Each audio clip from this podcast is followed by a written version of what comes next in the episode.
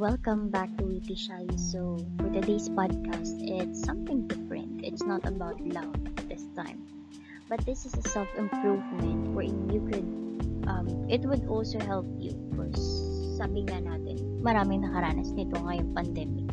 Actually, ako, before pa mag-pandemic, na- na-experience ko na to. And there's a lot of ways that I did just to overcome depression. I have this uh, what we call a long-term depressive episodes. It's because there's a lot of things that happen for me, uh, to me, rather. And sabi nga ng doktor, eh, well, we, I could take medications. I, I took once, actually, twice. I took medication twice. Um, uh, pa, yung mga antidepressants kasi akala ko yung makatulong sa akin to overcome depression. But then, lately, well actually hindi naman lately talaga for the past um, it's actually past four years we started this coping skills. Kasi ang sabi ko dun sa doktor dok alam ko naman um meron syempre doktor ka. Um, maniniwala tayo sa science science or science. Uh, we always believe in science especially if you're in working in a science field or rather if you're working in a medical field will always believe about science. Sabi ko, um, naniniwala po kasi ako na merong iba pang ways para, alam mo yun, para naman maka, ma-overcome to, tong, tong depression ko na to. Kasi, feeling ko simula nung nawala yung lola ko, si Lola Amy, eh, simula nung nawala yun, parang feeling ko, parang bumagsak yung langit at lupa ko. Kasi, it's been a while that, you know, um, hindi mo naman mapipili kung um, kung paano ka mag-cope na isang sa isang bagay. And I learned a few things along the way. Um, I learned how to accept um, things and also I learned how to enjoy it. And that's the reason why ang sabi nga nila, ang laki ng changes ko on how I see life. They thought I'm really um, I'm really negative type of person, but I have this kind of perception kasi na I just rant yes on that uh, on that same time na, na nararamdaman ko siya. Pero kasi in the long run, um, parang in the long run kasi parang ang nangyayari sa akin is I just say I just want to say what I want to say but then after that once I was able to recover or I was able to breathe in or rather breathe out what I would like to say I'm better I'm okay na. Ganun na ako eh. Hindi ako yung tipo ng tao na um, I keep this grudge all the time. I hindi natin maiiwasan yan eh. Um, it's siguro it's already niche it's already part of our nature na makakaranas ka talaga ng depression lalo na kung very attached ka dun sa taong nawala or meron kang pinagdaan ng mga bagay na hindi mo naman sinasadya na nangyari pero um, na parang nag-cause ng kalungkutan, nawala ng interes sa buhay. Um, but it doesn't mean na nag-undergo, na, nag, na nakaranas ka ng depression is that you're already suicidal. Yes, I've, I've been on that situation before. Lalo na ng mga panahon ng teenager years ko. Sabi sa inyo eh, ay nauso pa yung mga imo-imo. Ay dyan, talaga naman.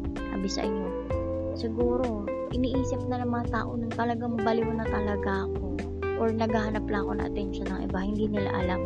Marami na ako pinagdadaanan and the only thing that I see during that time is to end my life and ending my life would be the answer para hindi ko na maranasan yung ganong sakit hindi na ako na-frustrate um, hindi ko na ano ba, hindi ko na hindi ko na nararanasan ayoko na maranasan kasi ulit yung ganong klaseng pakiramdam and then uh, in the long run or as time passed by as I get older I get mature. And as I get mature, natututunan ko na hindi naman pala ganun talaga yung buhay. And actually, I learn how to see positive things doon sa mga negatibong nangyari sa akin mga panahon na yun. And I want to share some of those uh, those coping skills. Ah, coping skills ba? Or rather, things uh, na ginawa ko para maka-cope up dito sa depression na sinasabi na natin. And proven and tested ko na to for the past few years. I've been practicing these steps and it really helps for me to be happy. And also aside from traveling kasi lalo na pag nagtidepress ako talagang traveling is my very first um, thing to do. That's the very first thing that I would do for the past few years na nagsosolo travel ako. Lalo na kapag ka yung feeling ko very ano na ako sa trabaho parang burned out na burned out na ako sa trabaho ko I really don't wanna go to the beach or go to the mountain river any place. Malayo lang sa syudad or malayo lang sa workplace. And that's one outlet that I did for me to cope with depression. And ang sabi nga natin there are a lot of symptoms for depression. There are a lot of symptoms of depression.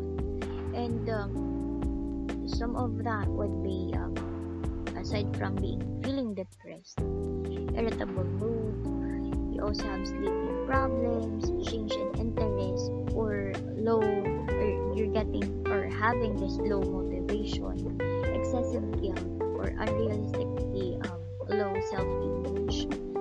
You also have this significantly uh, low energy or change in self-care or not. You know it's not you anymore before um, para kang sobrang lively lively mo sobrang saya mo alam mo yung pagka kasi darating ka sa punto ng ano, pagka nadidepress ka, nagiging iba yung ano mo, eh, nagiging iba yung mood mo, hindi ka na masiyahin, dati-dati masiyahin ka naman, tapos nagiging ano ka na, um, palaaway ka na, nagiging war freak ka na. Yun yung, yun yung mga isang bagay na na nagiging symptoms nitong depression. And aside from that, you also have this change in appetite. It's either you're eating too much or eating a little. then you also feel agitated. You also have this uh, severe anxiety or panic attacks. Then, uh, lastly, this is the very last thing. If you're experiencing depression, your suicidal thoughts, plans, or behaviors, including self harm, even cutting or burning yourself, something like that. And sabi ko nga, yun na ang pinaka worst to worst scenario na pwedeng maranasan isang tao na nakakaranas ng depression. And I have this, um, being depressed is okay, but you would need to learn, or you need to learn how to stand. Kasi hindi sa lahat ng pagkakataon, nandyan ka sa posisyon na yan. And you need to learn how to be happy. And here are some coping uh, skills that I did para makakope naman sa depression. And first is you need to find small ways to be of service to others and uh, find ways or small ways to make you happy. And um, sabi nga natin, um, hindi naman find the meaning of your life. Yun yung number one. Kasi kapag depressed ka, hindi, parang feeling mo napaka worthless. Hindi, hindi mo iisipin na ano ba, hindi mo iisipin na kailangan um, maging maging much better ako or kailangan hindi naman kailangan maging perfect talaga sa buhay. Hindi natin kailangan maging perfect, pero kailangan gawin mo yung passion mo, gawin mo yung nagpapasaya sa'yo. And for me, during those times, siguro ang dami ko na naipondar. Actually, hanggang ngayon naman, sabi ko nga pag nade-depress ako, feeling ko, parang feeling ko, napaka-rich ko. I'm a, I'm a type of person na napaka-obsessive compulsive ko. Wherein, pagka may gusto akong bilhin, bibilin ko na talaga. Dahil it's either yun kasi magpapasatisfy sa akin or yun yung parang nagiging retail therapy ko na. Parang ganun. Pero alam ko namang dapat hindi yun yung nangyayari. Yeah, there are times that nangyayari sa akin yun. And although I always live in this principle to live simple. Yeah, I still live simple life. But then, meron mga times talaga na hindi mo talaga maiwasan na you will really buy something na pero in the long run, you could still use it. Ayun. That's one, uh, one coping skill na ginawa ko rin is to set goals. You need to, uh, you need to set goals for yourself. Wherein, it needs to be something that you could control and you're not depending on others. it should be manageable, not really overwhelming. It should be realistic uh, for you, not for somebody else, but at least for you. It should be realistic na alam mo yung kaya mong gawin. And then, that should be measurable. Kung hanggang kailan mo siya gagawin or kailan mo gagawin. Ganun siya. Tapos, uh, you need also to have these pleasant activities or pleasant schedule. Just like what I've said, um, one outlet for me to cope depression is to really travel. So, I'm a heavy traveler, a solo traveler, wherein I travel places or in unknown places. Not really unknown places, it's actually known places though. Pero I love traveling alone. I want to have this uh, me time na malayo sa family, malayo sa friends, malayo sa office. Ayoko. Gusto makamit na ibang tao. Alam mo yun, interact with the locals and also I'm seeing a different perspective kasi lalo na kapag nagpupunta ako sa ibang lugar. Ayun, lalo tsaka yung lalo na yung kapag nakakilala ko ng ibang tao. Nagiging masaya ako. Ewan ko ba. Napakababaw. Napakababaw ng kasiyahan ko. Sabi ko nga. And you also need engagement. Ito, pag sinabing uh, you need uh, engagement, kailangan um, magkaroon ka ng activities na hindi mo i-judge yung sarili mo. And you also need to have presence of mind, peace of mind. Yun, yun yung mga bagay na. You also need to have self-compassion. And uh, yun, you should know how to uh, have, um, you need to know how to have um, higher self-worth and also self-confidence. Yun, yun yung mga bagay na dapat gawin sa sarili mo para ma-overcome mo din yung depression. You also need to focus on how to live yourself. It's not uh, focusing on how others would lift you, but you should learn how to lift yourself. Kasi ikaw lang, uh, by the end of the day, marami ka nakikilala. Pero by the end of the day, ikaw at ikaw lang ang tutulong sa sarili mo. Ikaw lang din mag-aangat sa sarili mo. So, you need to focus on yourself. And then, lastly, um, is, ewan ko effective to sa iba, pero sa akin hindi siya masyadong effective. Try to keep a regular sleep habit or sleep schedule. Actually, ay, ito pala, natry ko pala to. Wherein, uh, I actually have this sleeping habit or sleeping schedule na same time, same time ako natutulog. Um, nung, ano ko, nung closer ako before. So, ang schedule ko is 3 to 12. Ito nung, ano pa to 2 years ago. 2 years ago, 3 years ago. Ang schedule namin is always 3 to 12 in uh, 3 in the morning up until 12 noon. So, sobrang hirap matulog mga oras na yun. Kasi usually, yung oras ng tulog ko is nasa pagitan ng alas 6 ng umaga hanggang alas 10 ng umaga. Yun talaga yung sleeping hours ko. Yun talaga yung mga oras at panahon na kay mainit kay malamig. Yun yung oras ng tulog ko talaga. Tapos, eh, syempre ngayon, ganun din yung schedule ko ngayon. No, I, even now, kahit ang laki ng changes, kasi from sobrang, kahit isang oras lang yung pagitan, sobrang laki ng difference na nun sa akin sa sleeping habit ko eh. Kaya ang naghahanap pa rin ako ng oras na, alam yun, mag-meet yung, uh, yung oras na hindi masyadong malaki yung, uh, yung difference. Hindi masyadong malaki yung difference ng, uh, ng body clock ko ayun. So, I learned how to build um, sleeping schedule para yung katawan mo, pag naging, um, pag naging habit niya na yun, or pag feeling niya normal na yun, hindi, hindi ka na masyadong naguguluhan yung utak mo. And also, you become more relaxed.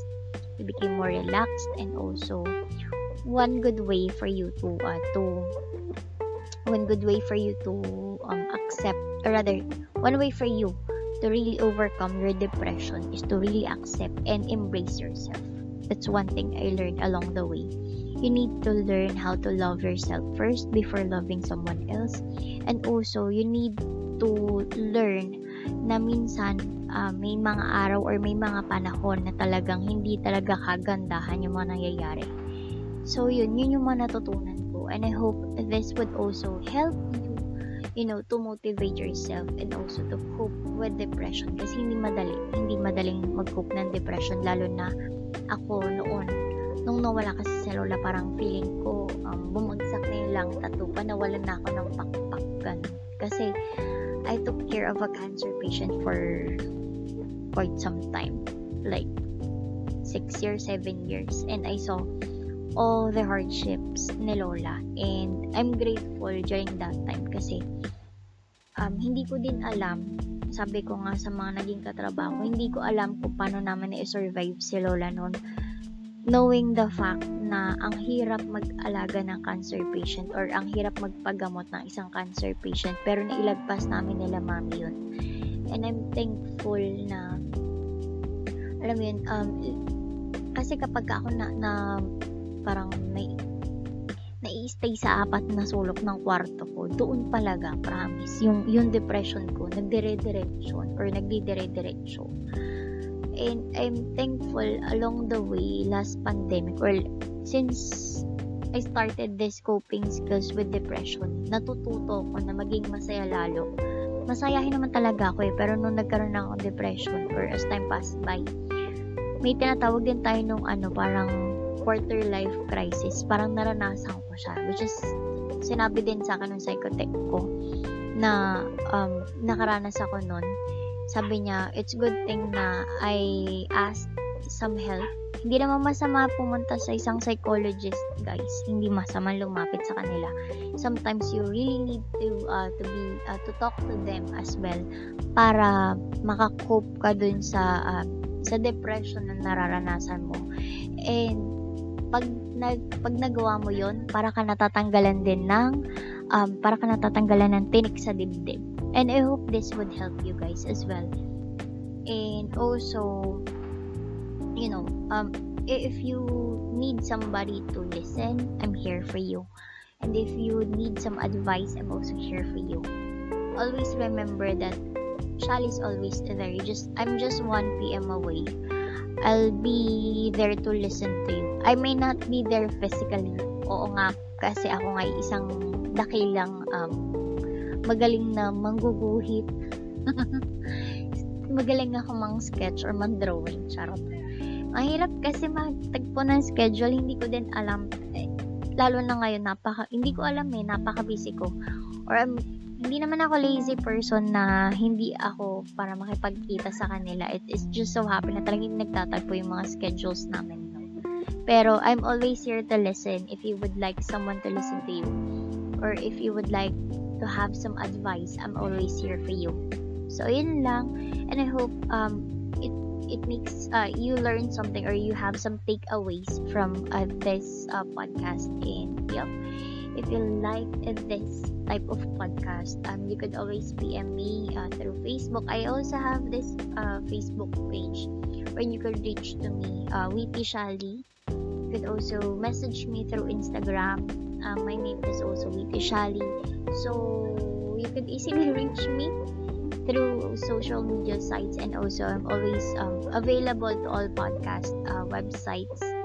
And thank God talaga um, I, I learned how to be strong along the way and I was able to cope with depression. Kung kinaya ko, kakayanin rin.